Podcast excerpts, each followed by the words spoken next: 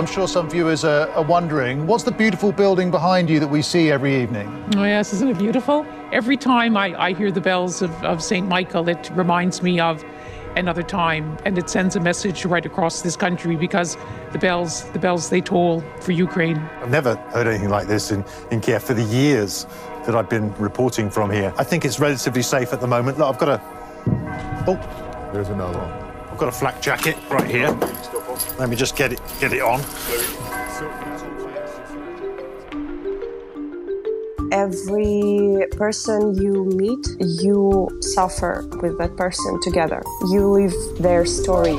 In journalism, everything has changed and nothing has changed. The war in Ukraine has shown us that history never ended. And journalists have taken extraordinary risks in composing the first rough draft. But the dangers of day to day reporting have not been the only challenge confronting news organisations. There's been the flood of misinformation, the difficulty of separating the real from the false. It's very important for Russian authorities not to use the words such as invasion or war. We're seeing the use of new platforms like TikTok and Telegram, which have enabled victims of the conflict to tell their own stories. You hear a siren sound three and four times a day. Russian invasion took the freedom from us. And we've also been reminded of the value of old fashioned eyewitness reportage. This is more than a collection of terrible deaths, it's a crime scene because, under the laws of war, civilians are supposed to be protected. This is a war that's reshaping the world we live in. But how is it altering the media landscape as well? What lessons are we learning from the kind of conflicts we hope to have been banished to the past? I'm Nick Bryant, and this is Journo, a podcast from the Judith Neilson Institute for Journalism and Ideas. We're taking a closer look at how news is made, how news is disseminated, how news is consumed.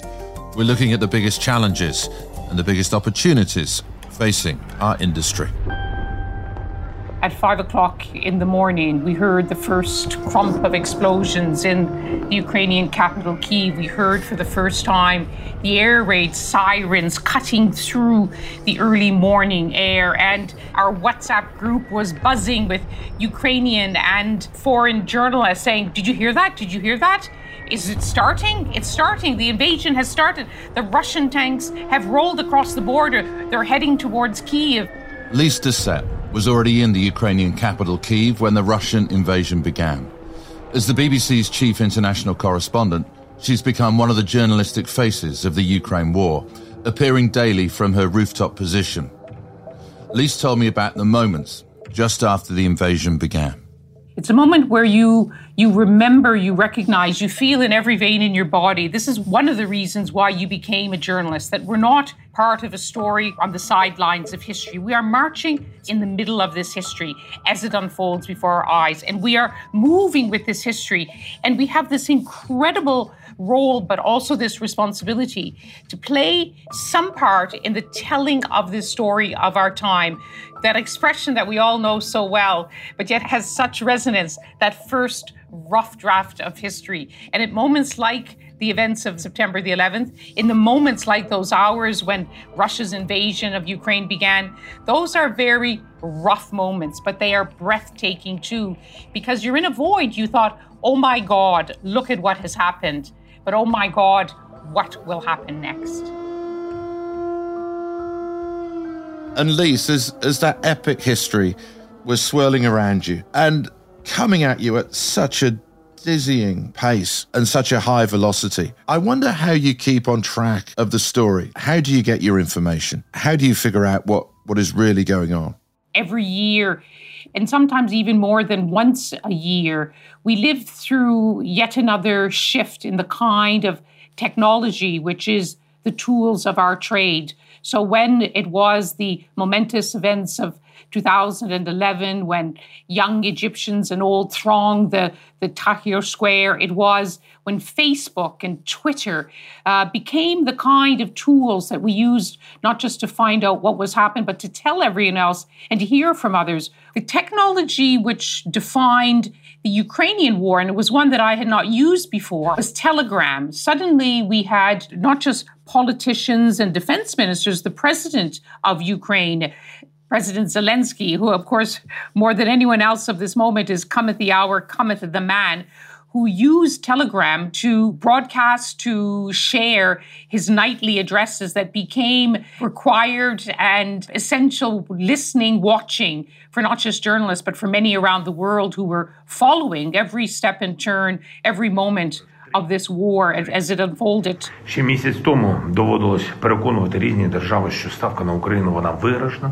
А тепер, тепер усі це знають завдяки хоробрості. Telegram became one of the main the main platforms, the main social media platforms that informed all of us. And there were and are so many journalists covering this war of our time because it is a war which matters in so many capitals and to so many people across so many walks of life. I have never seen and played a part of a war like this. I'm fascinated with Telegram because I've never used it either. It's an instant messaging service, right? I mean, how does it differ that from all the other instant messaging services and and why has it become so prominent? Telegram is not just for sending messages to people and getting messages from people on a, an encrypted app, which is supposed to be even better security than Signal or WhatsApp.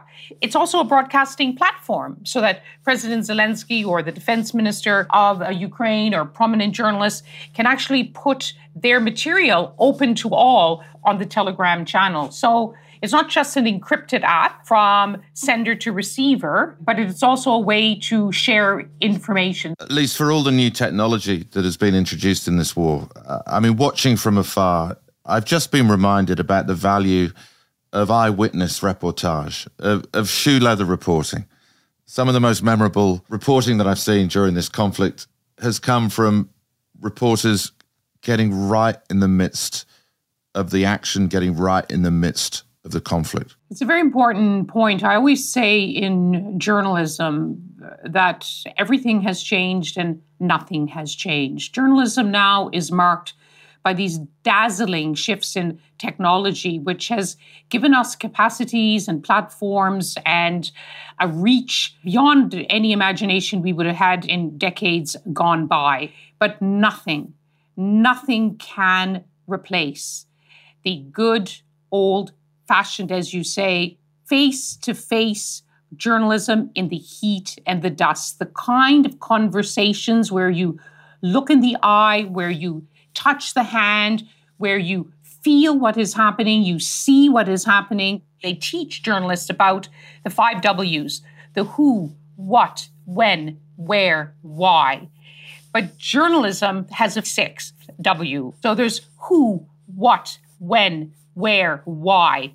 And then the wow that you can only get by feeling it, by that kind of face to face conversation that is so much at the heart of being a journalist.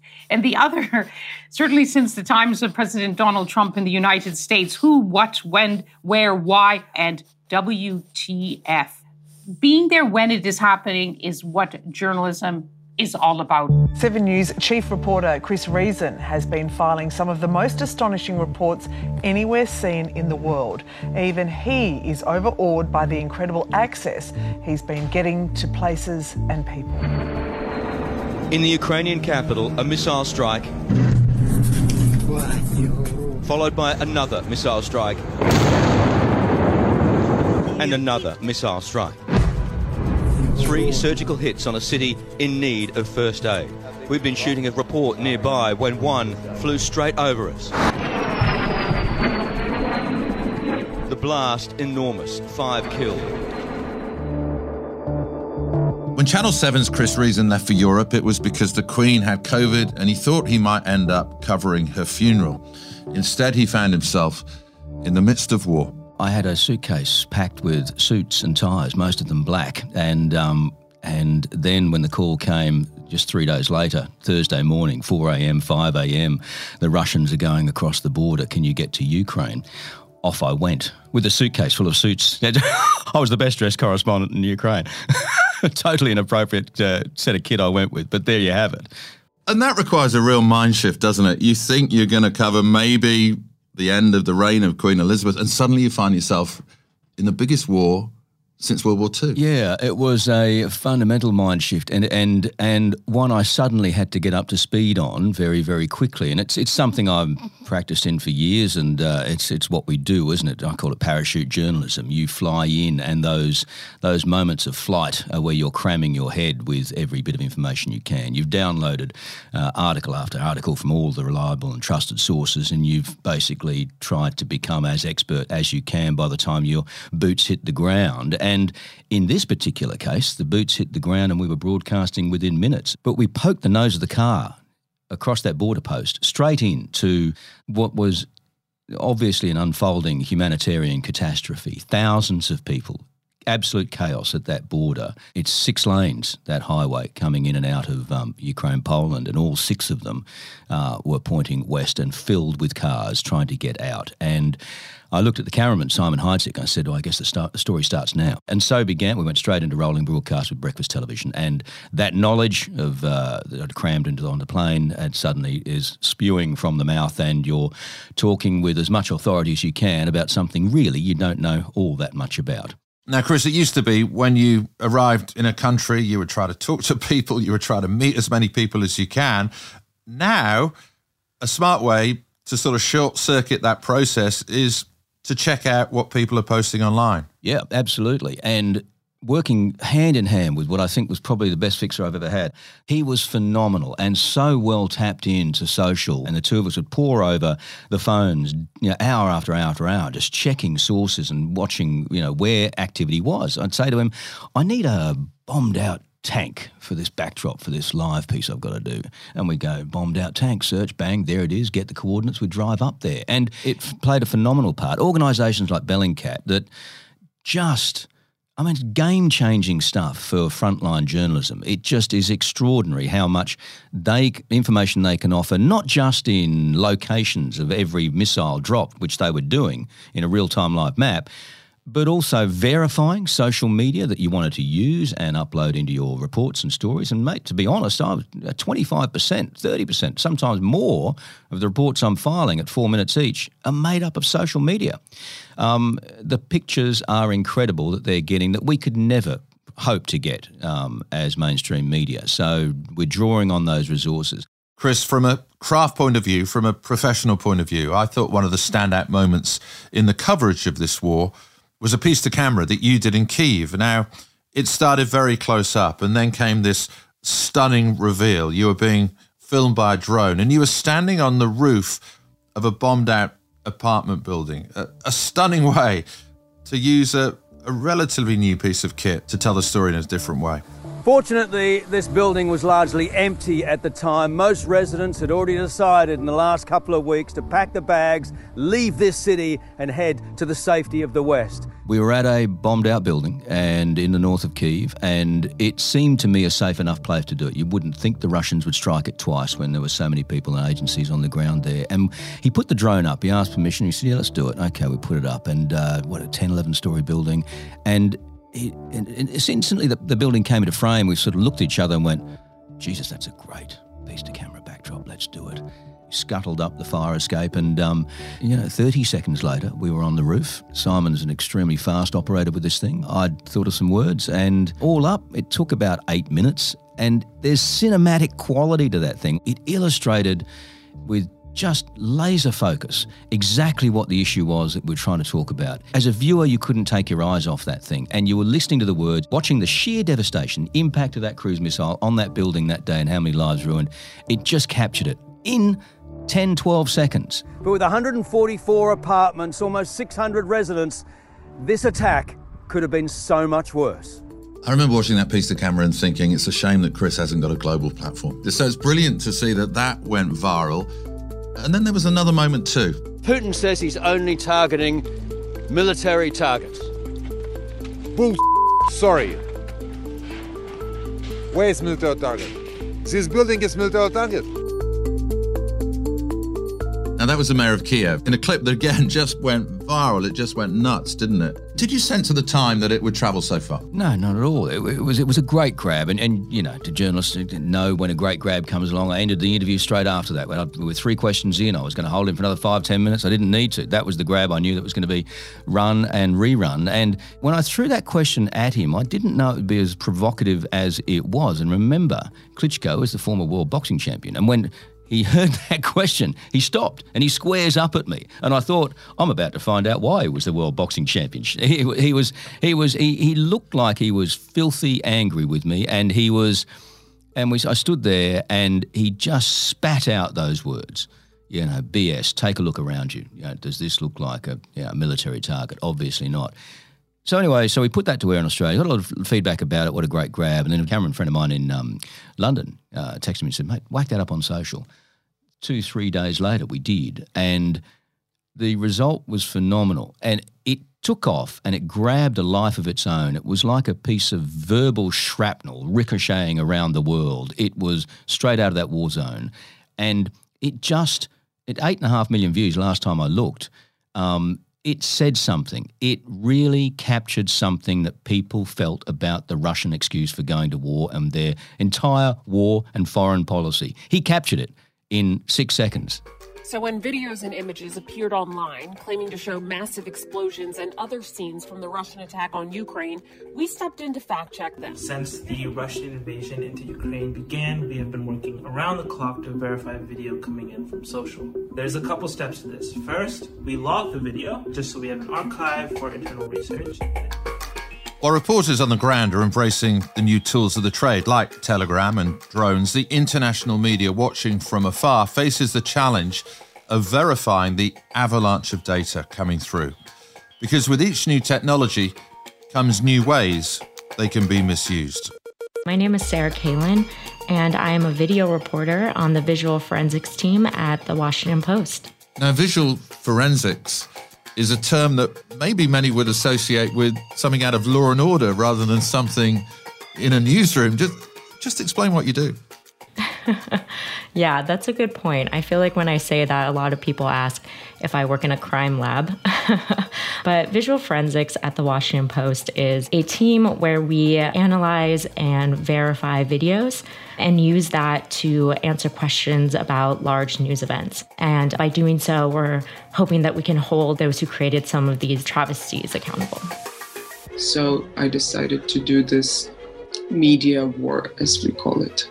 And because of the TikTok, 14 million people have seen what it's like to live in Ukraine and what we feel.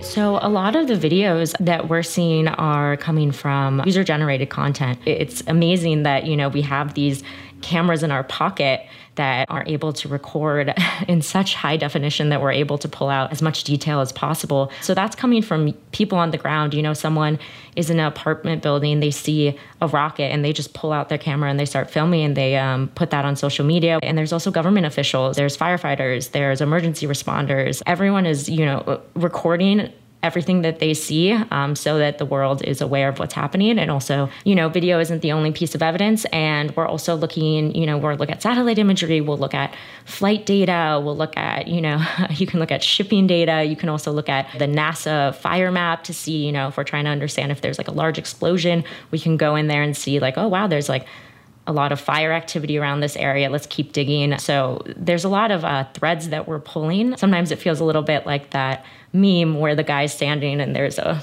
board behind him and just red strings everywhere. So you're just really pulling at pieces of evidence and trying to pull it together so you can really understand what's happening on the ground.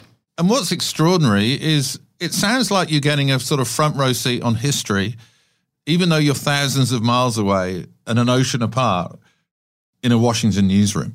It really does, yeah. Um, and, you know, when you are doing something like that, you have to be aware that um, what you're seeing is a sliver of what is actually happening. You know, we don't sometimes don't know what necessarily happened before someone hit record or after. We're only seeing what the camera is able to see. You know, we try to find as many angles as possible. But it's really important to realize that, you know, this is the first records of history. Um, so we, of course, are going to only write what we see in the video. Um, we are going to only report on information they are, we are able to verify. But it is also good for us to remember that there's much more out there because we're working so quickly. More answers will emerge as the days go on, as the weeks, as months, as we look back and learn more about this conflict. Sarah, your work came into its own in the suburb of Bucha on the outskirts of Kiev when we saw those shocking images of dead Ukrainian civilian bodies by the side of the road after the Russian withdrawal. And I wonder, Sarah, how you reacted to those pictures. And I wondered how you went about verifying whether those were real or not. So I reacted like most everyone. Um, I was horrified with those images, uh, but put on our journalism hat and went about verifying. We were lucky enough to have colleagues on the ground who were able to provide images that were able to verify what we were seeing in the videos that were coming out on social media. We also were able to use satellite imagery to be able to determine the date of these videos and that they were filmed during the Russian occupation. We we're also able to get additional eyewitness statements to be able to corroborate the visuals we were seeing. We were able to pull some metadata from some footage that um, we were able to gather. Now, I'm watching one of the videos Sarah's talking about. This one is in Bucha. It's a bird's eye view. It's taken from about 100 meters up, and you can actually see the dead bodies at the side of the road. It's, it's disturbing video. And when the Kremlin came out claiming those deaths in Bucha were fake news, Sarah and her team at the Washington Post were able to use those verification methods to prove that Putin was lying. What I find so fascinating about your work is you're not just an after the fact verification process. It seems to me you're also a real time early warning system. I mean, are there moments when you're telling the newsroom, uh, you've got to be watching what I'm watching right now? I think we're in the midst of a big story. It's it's unfolding before my eyes. Yes, we have. There are many instances where we are watching a live stream. We just follow certain people who we know are going to be in a place where there's some event occurring, and we are going to immediately alert the newsroom hey, take a look at this. Now, everyone should be critical of every information source, especially from the government, but discrediting journalistic integrity on the basis that we're TikTokers alone isn't completely fair. It's a little bit of ASMR to bomb shelter. Sarah, this conflict has been described as the first TikTok war. Vladimir Zelensky has tried to summon a TikTok army. He's encouraged young people to get on TikTok and, and tell their own stories of the atrocities that the Russians are committing. Joe Biden actually held a briefing for TikTok influencers in America, which was mocked by a lot of White House correspondents. But these younger influencers said, well, we're the White House correspondents of, of Generation Z, Generation Z, as you would say. What do you make of that characterization of as Ukraine as the first TikTok war? Ukraine is a conflict that is very much so being played out on social media. TikTok is one of the social media platforms that a lot of these videos are being published. It is also a conflict on the ground and also a conflict in the information space. So, governments have been using influencers, have been using video to try to push certain narratives. Uh, so, I think that it is true that this is a war that we are seeing in real time on all of the social media outlets. We definitely look at TikTok for videos. We look at Telegram. We look at every single social media platform. We're looking beyond social media platforms. We don't want to leave any stone unturned when we are trying to document what is occurring. But I do agree that it is something that we are seeing play out more and more on social media. And because of the access of phones with cameras for all ages, even young people who use TikTok. Um, they are able to capture this, and a lot of times they want to share it. Um, they want to share it with the world, and you know we're here to make sure that that information is verified and accurate, and then provide further context to the general public. The burden of covering the war weighs especially heavily on local Ukrainian journalists. Many of their colleagues have been forced to leave the country. Many are having to deal with the personal upheaval of having their homes and neighborhoods bombed and sometimes occupied by Russian forces. Mira Remejevska is an editor turned war reporter at Slidstvo.Info, a Ukrainian investigative journalism website based in Kiev. She took me back to the morning the war began. I woke up early morning at 5 o'clock. My mom woke me up by phone call and she told me that the war started. I was not able to believe her because everybody was preparing for war that time, but it was too, too fast. You never know uh, where the war, when the war starts. You know, and uh, then I hang up, uh, checked all uh, official sources, uh, checked my work chat, and then I felt okay, uh, the war started.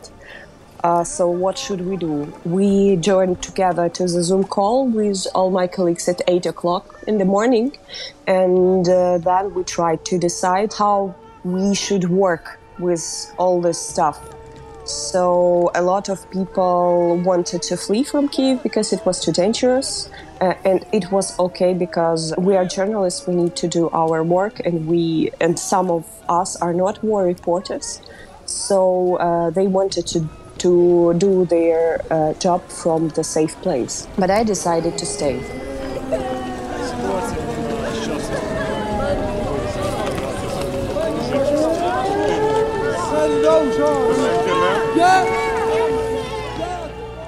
I have been living in Kiev since 2007.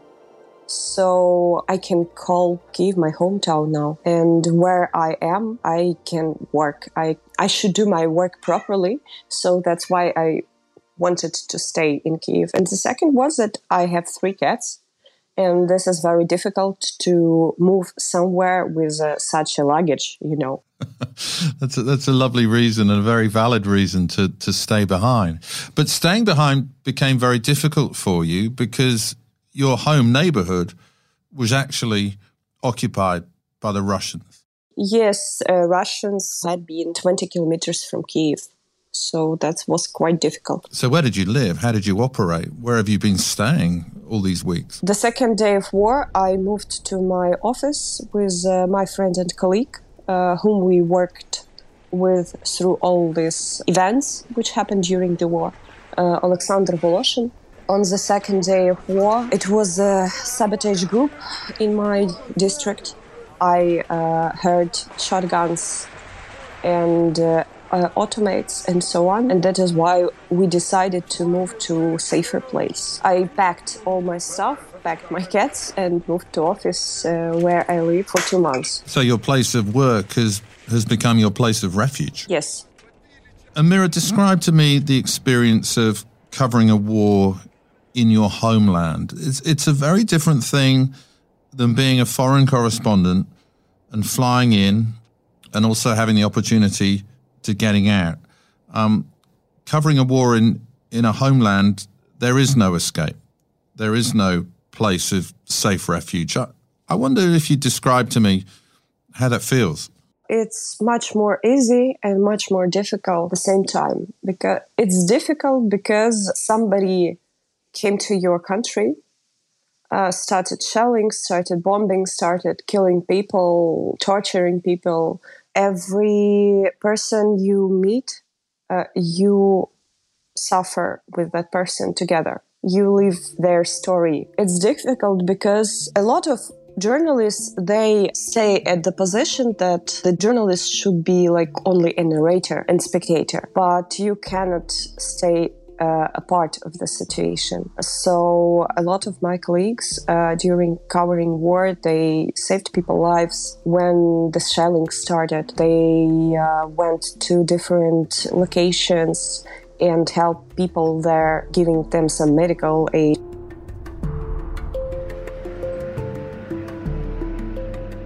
They stayed in this village, and one uh, old man, he was 76 years old, he broke in his collarbone. And we, uh, together with my colleague, we found out all medical aid and uh, tried to provide it to him because it, it was important job he was doing. But you know, it's kind of not a journalism. It's like you live all this stuff together. At the same time, it's more easy to cover war in your own country because people need sympathy. They uh, hear you speak the same language. They feel your uh, sympathy and they are mo- more open minded and more open to you. So they uh, tell their stories more eagerly.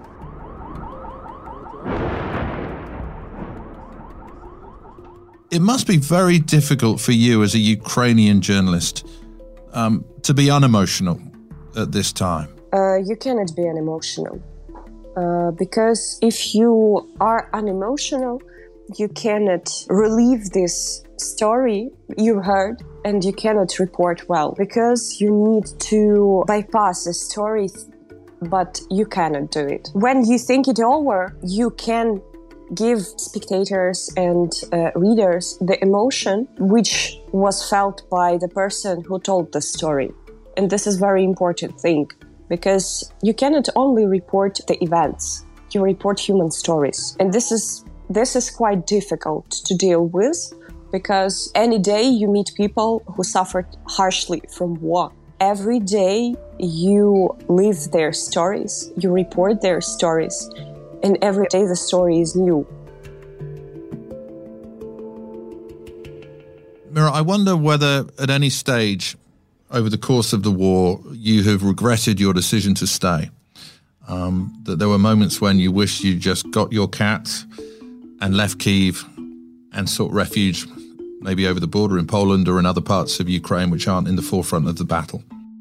No, I haven't uh, such a thought in my mind because I know that my work and the work of my colleagues is very important. And I knew that time, if I won't stay, there will be not so many people who, who are able to, mm, to do this.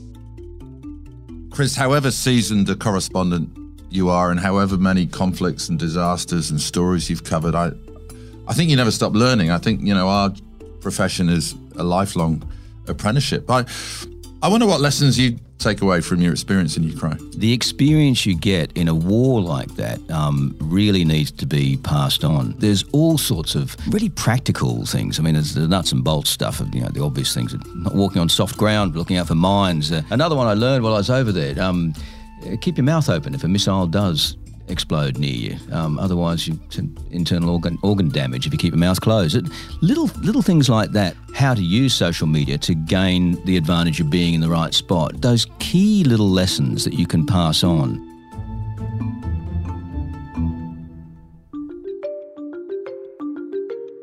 At least the finest correspondents, I always think, are the empathetic correspondents. Um, and you've said that empathy should always be a part of foreign reporting, but not emotion.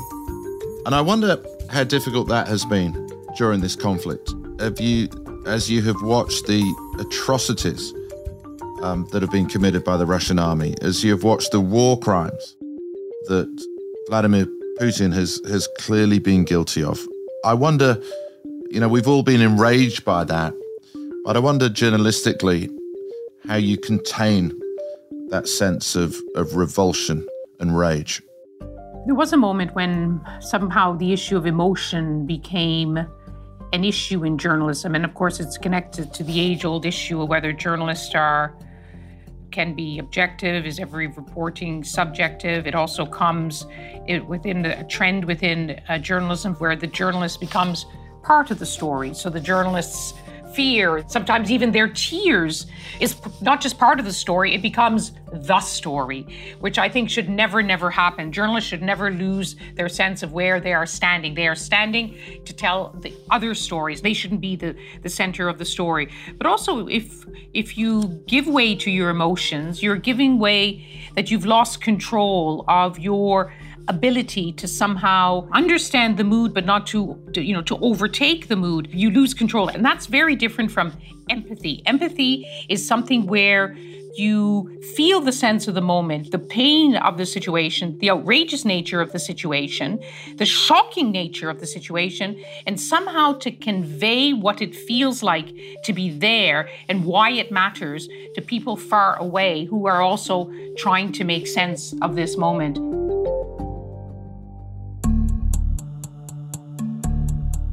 If the pictures out of Ukraine were rendered in black and white, they would look like scenes from the Second World War. But this has been a very 21st century conflict, and the arsenal of democracy now includes social media platforms like Telegram, TikTok, and YouTube. The use of this new media has helped produce two of the big surprises of the war the galvanizing leadership of Vladimir Zelensky and the remarkable resilience of the Ukrainian people. They have shaped their own narratives, they have told their own stories, and they haven't needed us as reporters to do it for them. But whatever the technology and whatever the platform, journalism relies on journalists, members of our worldwide industry who are prepared to take risks. We couldn't end this episode without paying tribute to those who have lost their lives. At least seven journalists have been killed covering the war in Ukraine, and the Committee to Protect Journalists is investigating whether at least five others were killed because of their work in Russia. May their sacrifice never be forgotten. May their determination to bear witness serve always as an inspiration. Journo was produced by Dead Set Studios for the Judith Neilson Institute, which supports quality journalism and storytelling around the world. You can find out more about the Institute's programs and events at jninstitute.org. Make sure you follow the podcast on your podcasting app so you're alerted each time we release a new episode. Our executive producer is Rachel Fountain. Our producers are Grace Pashley and Britta Jorgensen.